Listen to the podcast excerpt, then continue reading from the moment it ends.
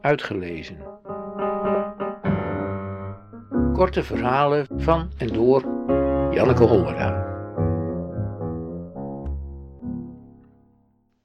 Spelen met vuur.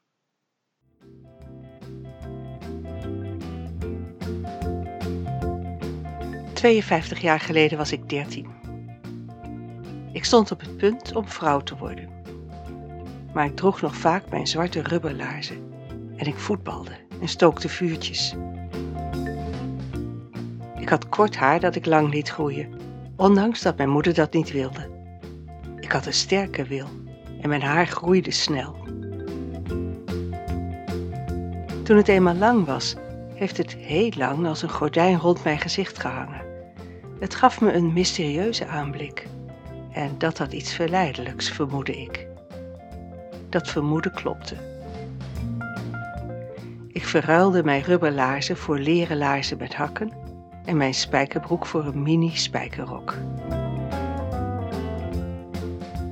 Ik stookte niet langer vuur. Ik speelde er alleen nog mee.